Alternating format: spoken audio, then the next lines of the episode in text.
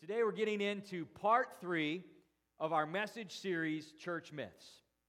And I want to just quickly summarize for you the introduction to this series. Maybe you weren't here, it's been a while, but it, summarize the introduction to the series and kind of the heart around what we're doing. So, we are aware, obviously, that there are many people who have a wrong view or dysfunctional view of what church is. Would you agree with that? I mean, many situations, many cases, people think they know what church is, but because of a past hurt or a past wound, a bad experience, some sort of an abuse of power, whatever it might be, there's been a really bad wound that's set in, and so this false way of thinking or bad view of the church sets in. And what we're trying to say is we get it. We, we understand that people have arrived at these places because of things that have justified where they are, things that have happened. But nonetheless, we want to help people overcome and get past some of their wrong and bad thinking about church, about the family of God, about the body of Christ, about the bride of Christ. Because scriptures are clear, unless we really understand our role and our place in the local church, in the body of Christ, that we'll never really flourish in our calling the way God intends for us to. That there's this missing element. Yeah, we love Jesus, and yeah, we're going to heaven and all this, but I have no part in the church. There's this missing element that God is designed for us to have and live with that contributes to our calling, that adds to our maturation process in the Lord. It says in the Psalms, it says that those who are planted in the courts of in the house of our God will flourish in the, in the courts of the Lord. You say, I want to flourish, I want to thrive, I want to advance into all of the calling that God has for me. Absolutely, we want that. Well, it's clear there's a condition attached to that statement in that scripture. He says you got to get planted in the house of God if you want to flourish. We can't ha- oh this is we, we can't have a remote experience with church. You understand? We can't be separated and isolated from the body of Christ and really still thrive in all that God has for us. That's why we're doing so much during all these times and conditions to make sure our online campus is being expanded, is being built up more robust, putting tons of time, energy, money into that behind the scenes because we want to continue to reach more and more people in whatever way we possibly can. But we understand that being connected and being a part of the body of Christ is key. It's instrumental in us being raised up to be all that God has for us. And we say here all the time our vision is to raise up game changers. We want to raise people up in the purpose and calling that God has for their lives, help them discover that. Wow, the creator of the universe has a plan for me, a calling on my life. Whoa, how can I live for anything else now? We want to empower them and mobilize them. What are your gifts? What are your passions? How can we equip you for ministry, mobilize you, empower you to make an impact through that in this world today? We want to raise people up into that kind of life. That's why that X is on the end of our name, Life Church X. It's representa- a representation of X factor. What's X factor? Paul, it's a change agent in a given situation. It influences the outcome more than anything else. Can I ask you something? Should that not be the church? Should that not be the church? And we are the church. Amen. And so we want to help people just kind of travel through some of these common misconceptions that have often been created by hurts, wounds, bad experiences. Let me say it this way false representations of the authentic church. How many of you know, like, when you get the real thing, the authentic thing, you're, you're ruined from an artificial experience after that. Right? I mean, you can eat box dinners your whole life and think they're pretty good. But you get one good home cooked meal with fresh ingredients, all the trimming and love that goes into it, you're ruined for box dinners for the rest of your life after that. I mean, from now on, you're going to know. I don't care if they blindfold you. You're going to know if you take a bite of a box dinner. Am I right? Because you've tasted the real thing. And when you've tasted the real thing, it's very easy to spot a counterfeit or a phony after that. What am I saying? I'm saying when the church is working properly, when God's people are functioning as we are intended to, and people have an experience with the real relationship with Christ and the authentic expression of His church, it's contagious, undeniable, totally attractional, and they'll never want a phony or a fake after that. But too many people have never had anything but box dinners.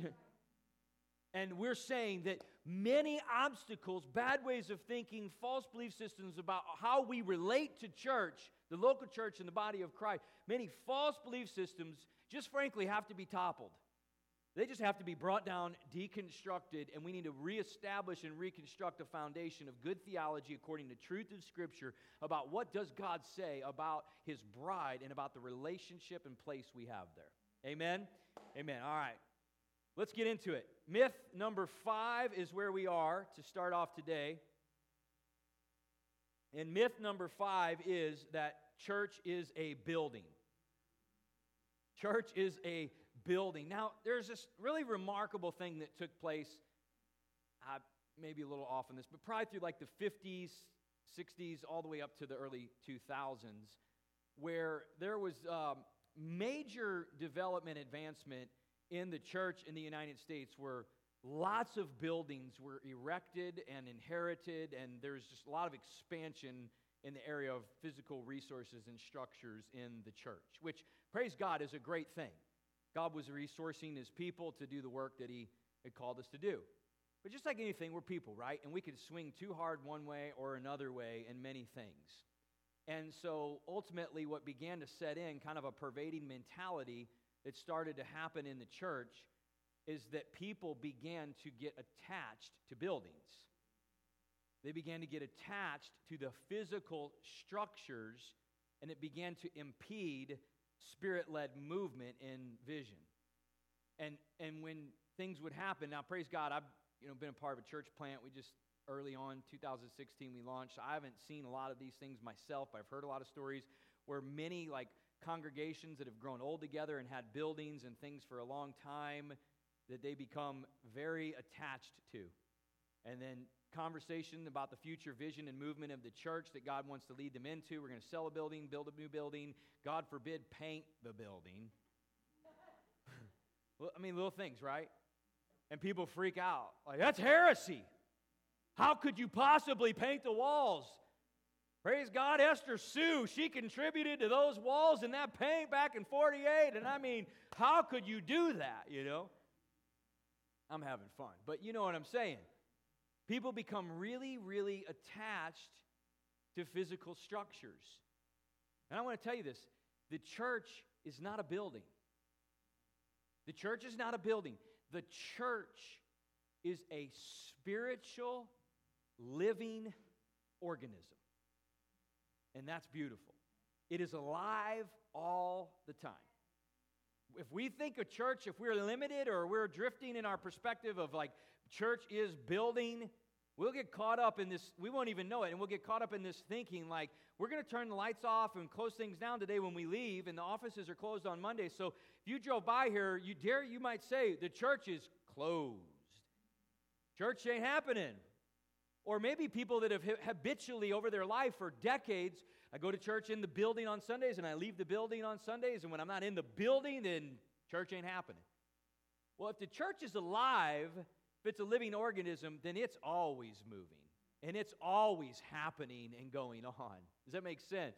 And we could get too attached to these buildings and physical structures and miss completely that God and His church are in us and we are the work that never sleeps in and through his power that he wants to do in our communities. God's never sleeping, he's never resting, and he's never closed for business. you understand that? Praise God. It's, it's a spiritual living organism. Buildings are resources, things that advance the vision that God has for his people. Listen, I admit, I was super thrilled when we got this building. When we planted in 2016, just the fact we had place to rent, I was, a, I was ecstatic. Then a year later in 17, whenever an opportunity opened for us to buy this building, ecstatic on another level once again and celebrated. And we will celebrate more buildings, more resources in the future. It's going to continue to happen. But here's what I'm saying this church is a spiritual living organism that's always moving and advancing, and God's purposes will be fulfilled. So if He says go here or He says go there, if we're too attached to a building in a place, we may miss where He wants to take us. He's moving and he's going and he's doing major things. And if we get too attached to a physical structure, we may miss or be too grounded in something when God wants to move us on to something else. I don't ever want to be found in that place. Listen, last year, whenever we were sensing the Lord speak to us about multiplication and multi site was getting ready to happen, we've known from the beginning that that was part of our vision, but and, and, and multiplying uh, but God began to speak last year multi site, expansion, campuses, and all that. Obviously, you know we have Jerseyville campus now, but this was before any of that came about. And we were praying and we were kind of just kicking the dust on some things. We're looking at a St. Louis campus possibly because we have a third of our congregation in Waterloo comes from St. Louis. So we're just, what's God doing? What's He up to? Let's just see. And so we're going through this process and we came across this building that, you know, for a building's sake, it was, it was just great. It was perfect. It's perfect location, perfect spot. I mean, all these things. And I was talking a lot, our leadership team was talking a lot with Gateway. We're a part of Gateway Network under Pastor Robert Morris, just an incredible relationship that we were able to have there. And they were speaking to us about, you know, helping us work through this vision and what we were going to do. And I remember one day, Pastor Guy, I was having a conversation with Pastor David from Gateway.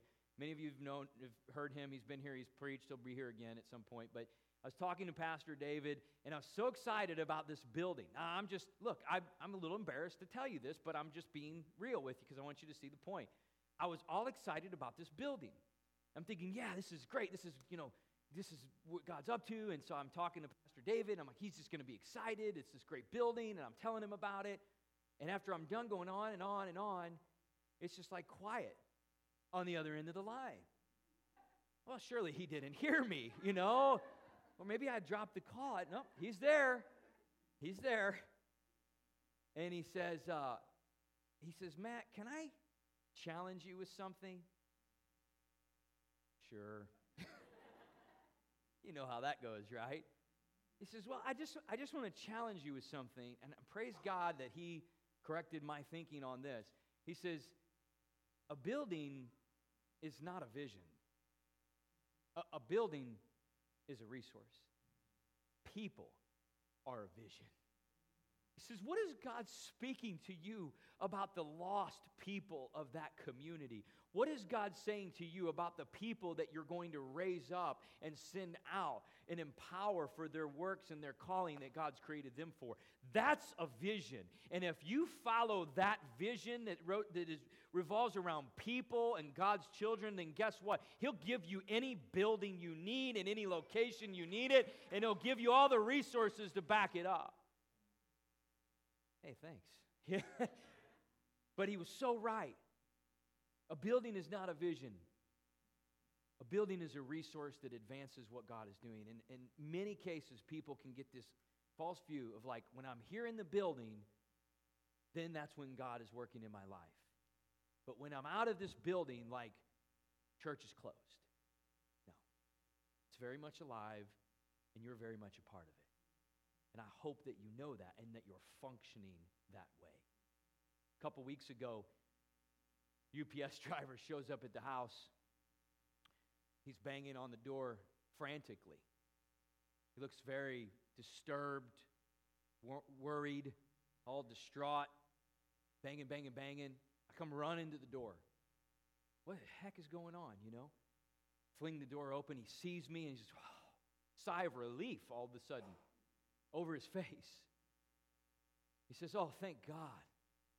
I'm like, What? What's going on? He's like, I was so worried about you guys. What? He's like, It's been like two or three days. I have not delivered a single package to your wife from Amazon. And I was just really concerned that something happened to you guys.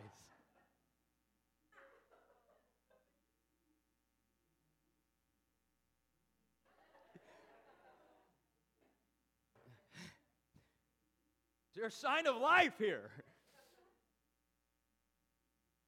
You see, he was interested in what was happening on the inside. Once he knew there was life on the inside, he knew things were okay. It has nothing to do with the four walls. It has everything to do with what happens in here. It's not about what the place looks like on the outside. Listen to me, it's about what fills the place. It's about what fills the place. And the Bible has been distinctly clear from beginning to end that there have been times where buildings were important. Okay, hear me. The tabernacle that God instructed Moses to erect in the wilderness, and until the temple was built, that was their building structure. And then the temple was built under Solomon. Those two buildings were incredibly important. But they were only important for one reason it was because of what was in there. And what was in there was the presence of God. Where the Ark of the Covenant was, it was where the glory, the, sh- the glory rested behind the Holy of Holies and the curtain and the veil that separated. That's why those buildings were important. Now, as we know, we've talked about in many cases here that when Jesus did the finishing work that he did on the cross and gave up his spirit, that that veil in that temple was ripped from top to bottom because of the massive earthquake that occurred. You say, well, big deal, an earthquake happened. Well, it was about 60 feet tall and about five or six feet thick, according to experts. So that's almost impossible. So God ripped that veil from top to bottom. Why? Because he was communicating a message. The presence, listen, the dwelling place conditions have just changed. You understand that? That was the dwelling place of God before. He said the conditions of the dwelling place have changed. And we look at now what is a dwelling place? What is the temple? Your bodies. We are temples. And the spirit and presence of God that lives in us, guess what? That's the dwelling place. But the Apostle Paul takes it even a step further. I love this. He says, it's about your temple and it's about what's happening in you. Is there life in you? Is it a dwelling place for the presence of God? But he takes it a step further and he says that all of us, we're supposed to be a part of the church, are, are like members of a building, are like stones and pieces of a building being fit together. And he, and he describes a dwelling place for God at another level. Listen to this Ephesians chapter 2, verses 19 through 22. He says, Now therefore, you are no longer strangers and foreigners but fellow citizens with the saints and members of the household of God. Having been built, now listen to the language about a building, but he's speaking about a spiritual application, right? He's talking figuratively. You've been built on a foundation of the apostles, prophets, Jesus Christ himself being the chief cornerstone. Cornerstone is what holds up a building, it's what undergirds it. If it's not solid, strong, and big enough, it all comes down anyway. Doesn't matter how good the walls look says that's Jesus. That's the bottom of this spiritual entity that I'm talking about. He's the foundation. And you are the whole building, verse 21, being fitted together, growing into a holy temple in the Lord, in whom you are also being built together, get this, for a dwelling place in God. So we are a dwelling place in our bodies as temples but there's another picture he gives here of this where he says, All of us, our temples, our bodies, we become like members or stones in a bigger building. And that bigger building is the church. And when we become interconnected and interlocked and truly take our place in the church and in the body of Christ, it says we come together and we contend for the presence and power of God. And then guess what? When we gather corporately, we become a dwelling place. The presence of God fills and invades our atmosphere in another kind of way, another kind of glory that is here when we come together that we sit under and then we take that out into the streets with us and we minister from a place of overflow. Not from an empty cup, from a cup that's full and overflowing. Do you understand that? And so we be, the, the church is a dwelling place for the presence of God. That's, that's what makes it special. Let me tell you something. There's hundreds, thousands probably, of buildings right here in Waterloo millions across the United States and beyond the world, who knows? But my question would be how many dwelling places are there? How many places are there where the presence of God resides, inhabits, and dwells? I just announce to you gratefully, humbly, and full of great appreciation that the presence of God is here in this house. It's here. And I take that so seriously. We contend for that. I mean, I feel like Moses when he said, Lord, if your presence doesn't go with us into the promised land, well, then just keep us in the desert with you. We don't want to go.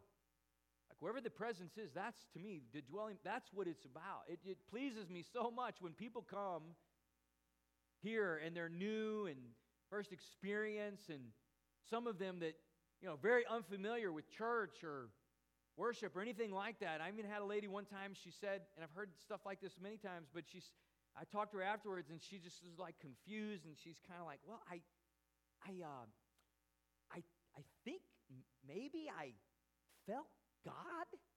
Is that weird? That's serious. And I was like, no, that's not weird at all. And even some people who are familiar with the presence of God, you know, tasted of the real thing, right? Know it whenever it's there. And they've come here, God's brought them, whatever different reasons, and they come and say things like, I felt it whenever I was walking through the doors. I felt it right out there as I was even coming in the building. I could sense the presence of God was just all over this place. And I just want to tell you something that that is meant to be an overflow into our homes and into our communities. You know, the spiritual climate of a town or an environment, a community can be so thick and saturated with the presence of God that it feels tangible like that everywhere you go. I'm not saying we see that now, but I'm just telling you that there is many accounts through history of that kind of spiritual climate and condition throughout regions and communities in our land.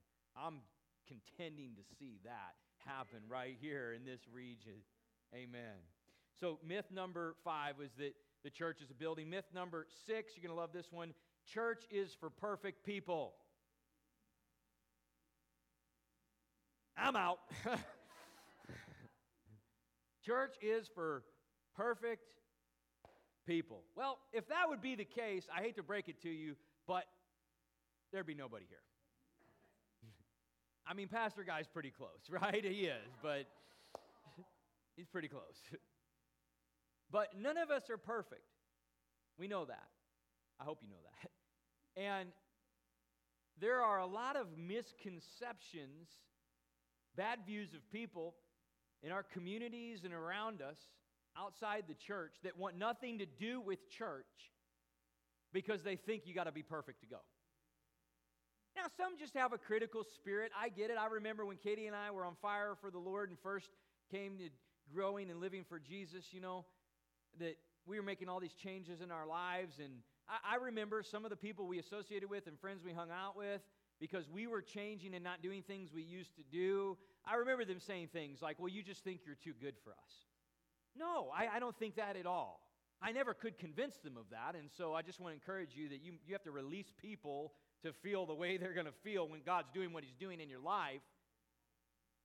But they just had a critical spirit about that. Yeah, so some people use that as a rationalization to justify maybe some convi- convictions that they're already struggling with. Okay, good. Let them, let them be convicted. But there are other cases, unfortunately, and this just, ah, just drives me nuts when I hear stories like this, but it is what it is. There are other cases where people have a view like this church is for perfect people because self righteous people in the church have given them that impression. They've tainted that. And when that happens, listen, self righteousness rampant in the church, I can think of few things that affect negatively the advancement of the kingdom of God through God's people more than that. It just flat stinks. It just flat stinks. And people can see and think, well, I, I got to get my act together. I, I got to get to a certain point. I mean, I'm not ready for church, you know, because I got all these problems going on. I got all these things in my life. When I take care of all that, then I can step foot in a church. I mean, and here's the irony. I guess it makes sense the strategy of the enemy. It's pretty cunning and deceitful. But you've got to have your place in the body of Christ and the Spirit of God moving and flowing through you and empowering you before you can ever get your act together. You ain't going to get your act together. I had to break it to you until you have that. And so then you think, well, I can't go because I can't get my act together. We can't get your act together because you're not a part of the body of Christ and you're not growing with the Spirit of God. Well, I, uh, so you see why we got to topple that view. We got to help people break that down and see. Listen to me. This word right here that I live by, here's what it tells me. It says that none are righteous, no, not one. It says that all have sinned and fall short of the glory of God. It says that my righteousness is like filthy rags. That's what this word tells me about my condition. The power of the gospel has never been more real and more released in our lives than the moment we discover our brokenness and desperation for a Savior. We discover that and we open our heart to that. The power of the gospel invades our lives and it just continues to empower our lives from that point on. When we discover our brokenness and our desperation for a Savior, but can I just appeal to you? Please never forget that. Please never forget that because it never changes our brokenness and desperation for a Savior. And when we realize that and we live according to that, guess what? We can begin to see people the way that God sees them. All of us broken, messed up, and in need of a Savior. And when we do, we become inclusive, not exclusive. Does that make sense? That's what the church is. We're, is it is it a hospital for the sick, for the broken? Or is it supposed to be club fed for the spiritual elite? Right? That's not the picture that Jesus set forth. And I'm just telling you, if that's the picture that's being displayed, it flat stinks. And they're getting an artificial experience, and they need to go somewhere and get the real thing. Because church is not for perfect people. I remember the first year we planted this church, we were praying intently. Katie and I and our leaders and praying intently. God, send us people who are far from you.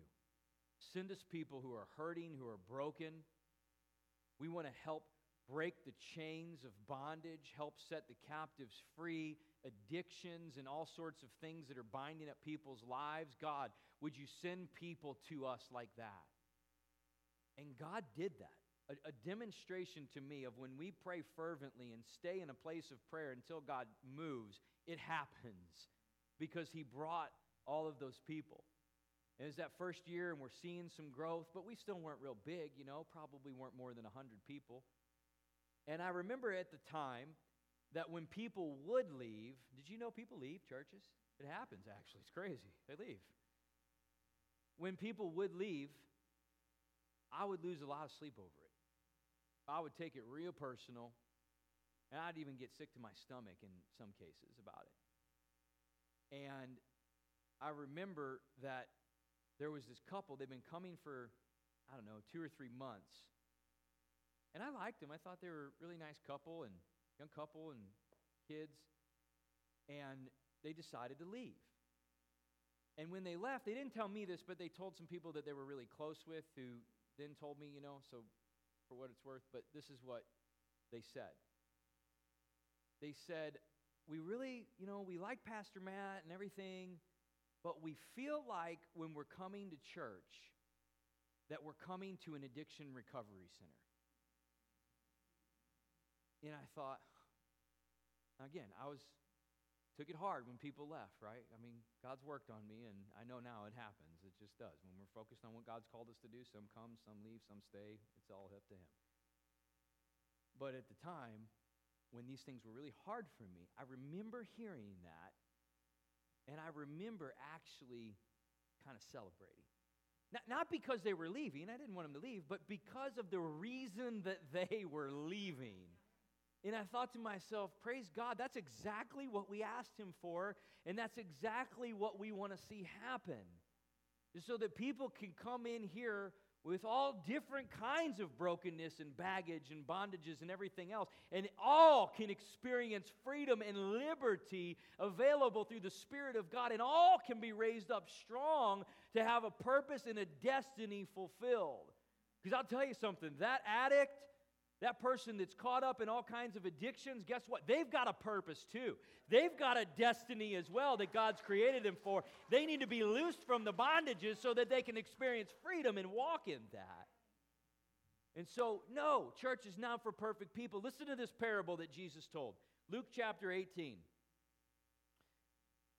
Jesus spoke this parable to some who trusted in themselves that they were righteous and despised others. Two men went up to the temple to pray one a Pharisee, the other a tax collector.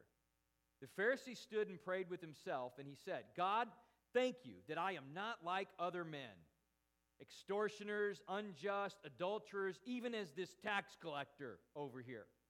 I don't even know why he's in here with me. No, I didn't say, I'm adding that, but you know what I'm saying. Verse 12. I fast twice a week. I give tithes of all that I possess. And the tax collector standing afar off, he would not even as much raise his eyes to heaven, but beat his breast, saying, God, be merciful to me, a sinner. And I tell you, this man went down to his house justified rather than the other. For everyone who exalts himself will be humbled, and he who humbles himself will be exalted. Praise God, spiritual truth all throughout Scripture. Puff yourself up, boom, you're coming down. Humble yourself before God, guess what? Raise you up.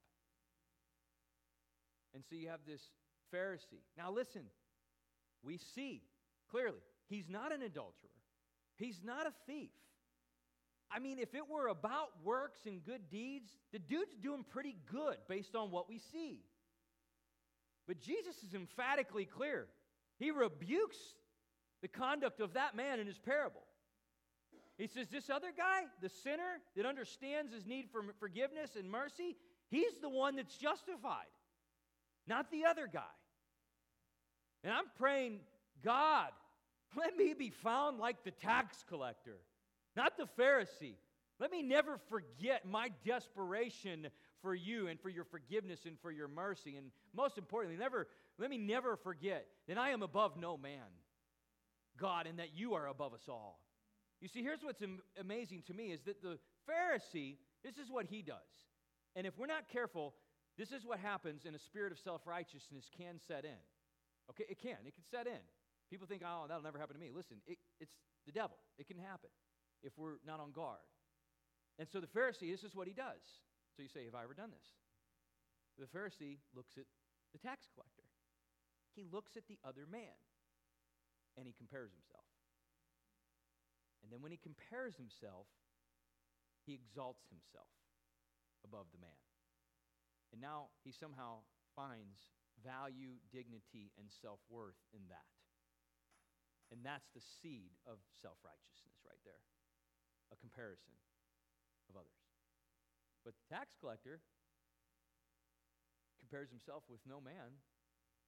He simply sets himself on his knees and on his face and he compares himself to the only standard that matters God. And he truly exalts him to the place where he belongs and humbles himself where he belongs.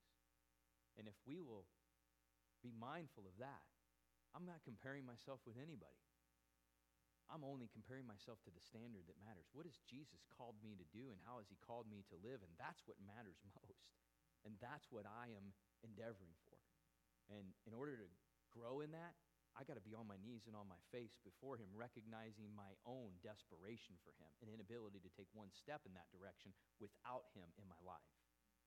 And when we live that way, then we begin to see other people the way we need to see them through the eyes of Jesus. Self righteousness stinks like you know what. Like, no, what? Tell us.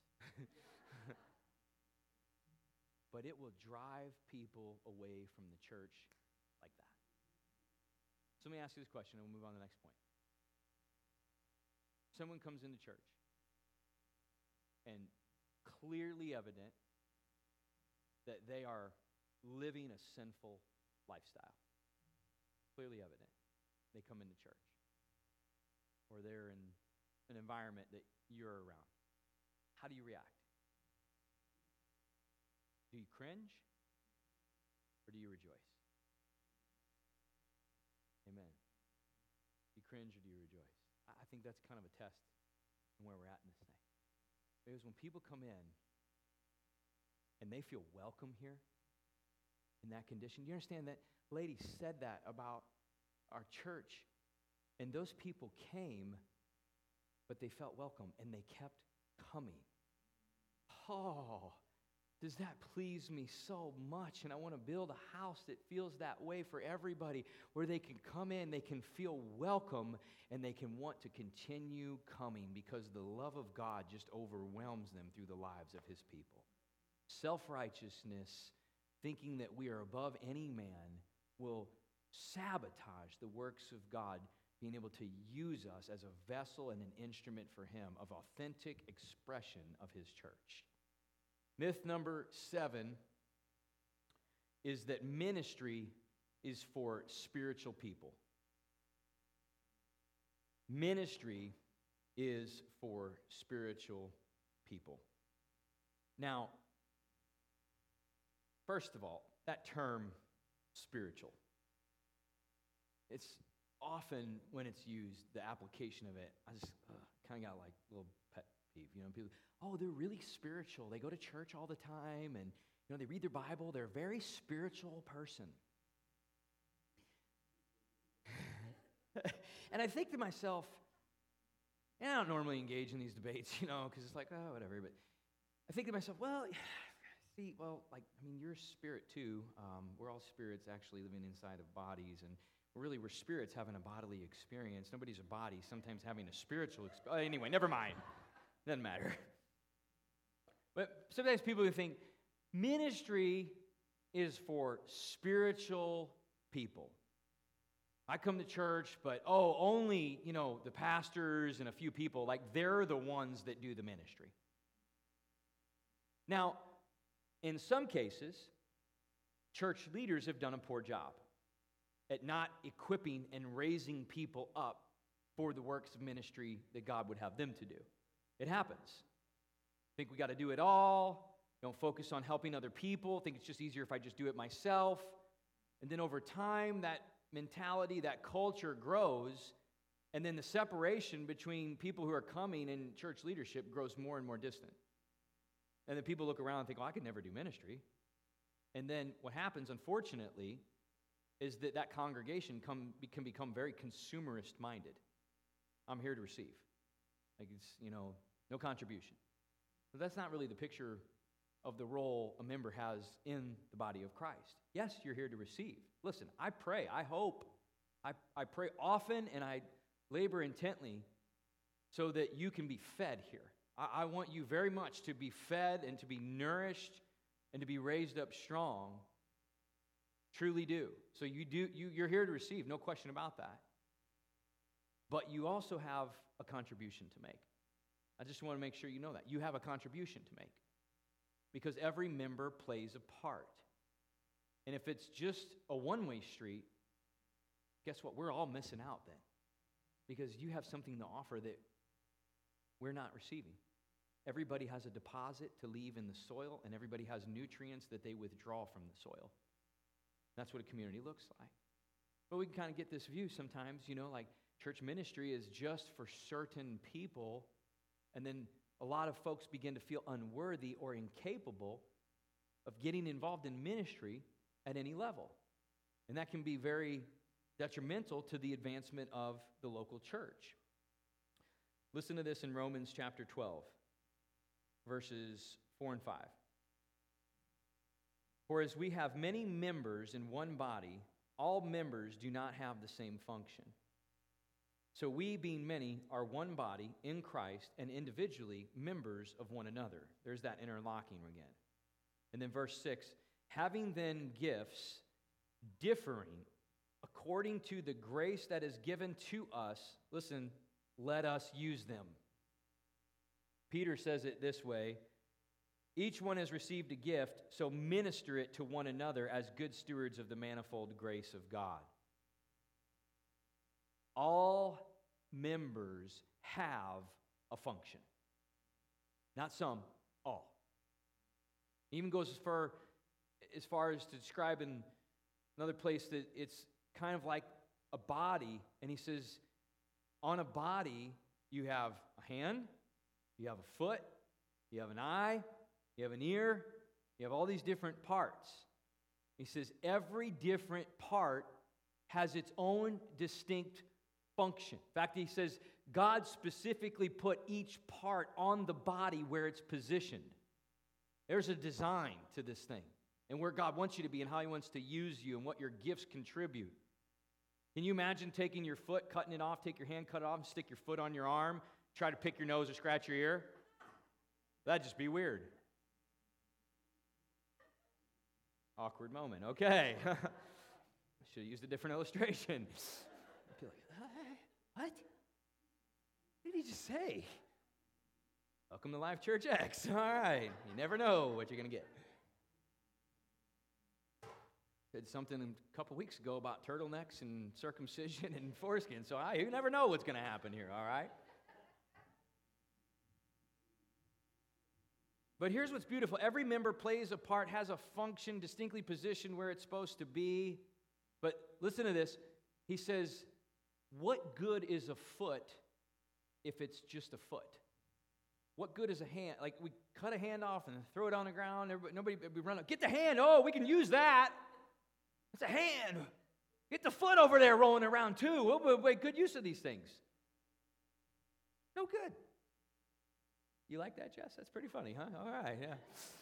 She's crying over there. That's great. No, no, no member of the body is useful and effective if it's just cut off and severed and isolated and separated. You see, what makes it so useful and so purposeful is that when it's all put together and connected in a body. You see the picture? That's what God says about our role and our place in the body of Christ, in the family of God. He says, whether you like it or not, you can run from it your whole life if you want to, but you have a purpose and you have gifts. And if you'll let me, I want to use them in my family and in the world. We can accept that and we can rise into it, or we can run from it our whole lives. But I just believe that if we do and we run from it, we'll never be fully satisfied. We'll never be totally fulfilled. There'll be something missing, and unfortunately, people try to fill that space with too many other dysfunctional things in the world instead of the very one thing that can actually accomplish that for them. Take our place. Take our place. And the last part I want to mention here in this thing is Ephesians chapter 4. It says, He himself, Jesus, gave some to be apostles, some prophets, some evangelists, some pastors, and some teachers. Now, listen, listen to this very closely. For, why did he do that? Why did he put some, some are pastors, some are preachers, teachers, different positions, right? It, they're just offices in the church. They're a hand, they're a foot, they're a member of the body, a part. Why did he do that? Verse 12. For the equipping of the saints. Now let's establish this. If you're in Christ, you're a saint. Just by the language and consistency through Scripture, that's what that means, okay? If I'm a believer and Christ is in me, I'm a saint. So he says, we, we put leaders in the church and we have certain positions, and those positions are to help equip the saints, raise them up, raise up game changers, right? equip them, mobilize them, empower them, help them discover their purpose, their destiny, help them get out there and accomplish what God wants them to accomplish.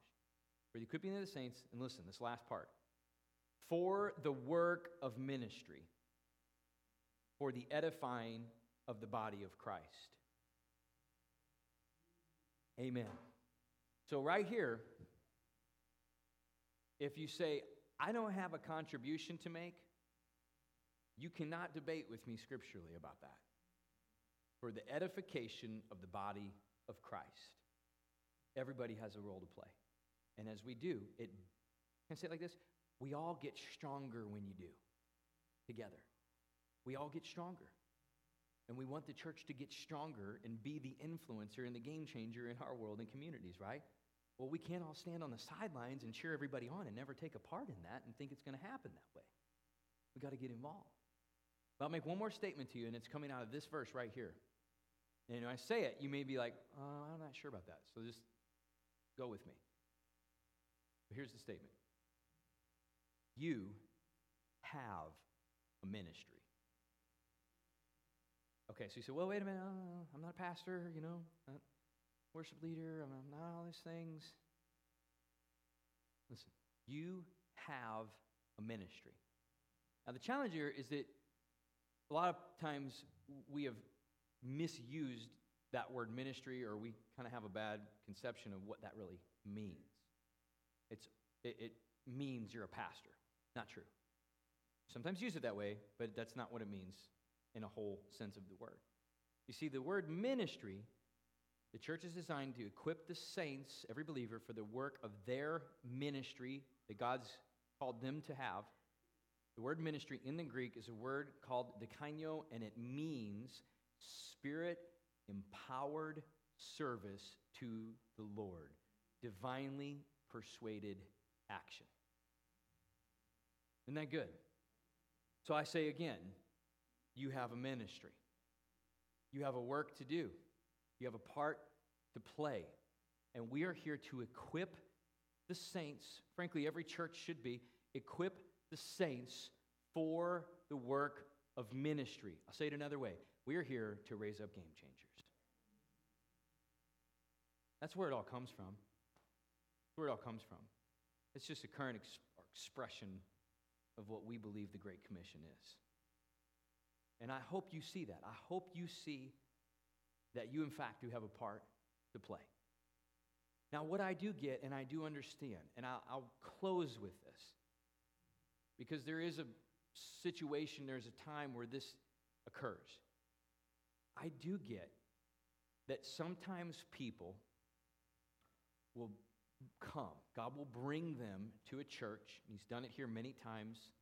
And I consider it such a, a blessing that God would call our church worthy of this. But He brings people who are broken, who are wounded, and who are hurt. And He brings them to a place that is a dwelling place so that they can heal so that they can heal. Now, that's not a permanent season. You with me? It's not a permanent season. But it very much can be a season in people's lives. I've had people come to me and they've been here for a few months and they'll come to me and they'll say, Pastor, we got to tell you, we're going to be moving on, but we just want you to know that we healed while we were here they think maybe I'm going to be upset or, you know. And I'm just like, oh, I celebrate that with you. God brings some, and some stay, and some move on. And I'm leaving that up to Him. I'm leaving that up to Him. But He'll bring some, and they'll heal, and then He'll say, now it's time. Now it's time to get your roots in this soil. Now it's time to take your place in the body. Apostle in the book of Corinthians, he concludes all this language about this body and members and taking your place. And he concludes it with this. He says, You should be zealous for this.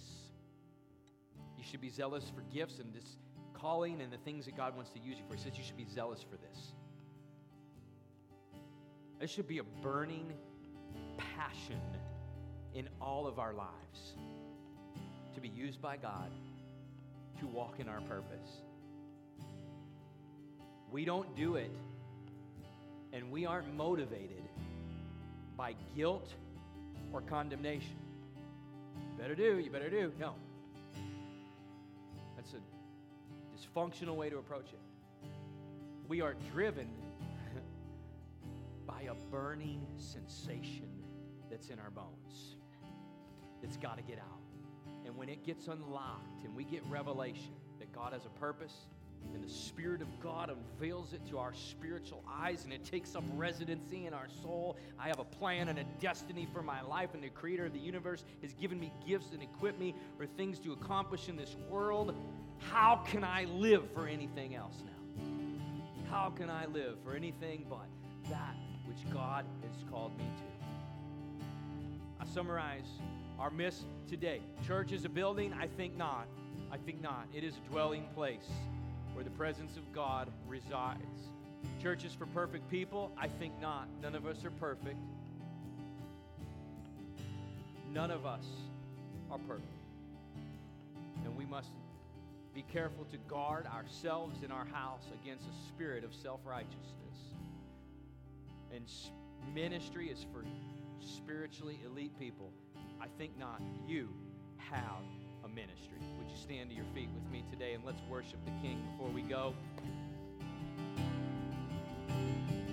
I see the evidence of your goodness all over my life, all over my life, yeah. I see your promises in fulfillment all over my life, all over my life. See the cross, see the cross, the empty grave, the evidence is endless. All my sin rolled away because of you, oh Jesus. See the cross, the empty grave, the evidence is endless. All my sin rolled away because of you, oh Jesus.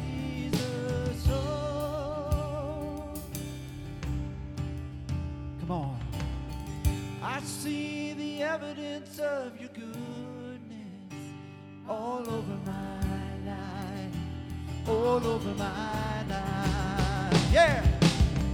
I see your promises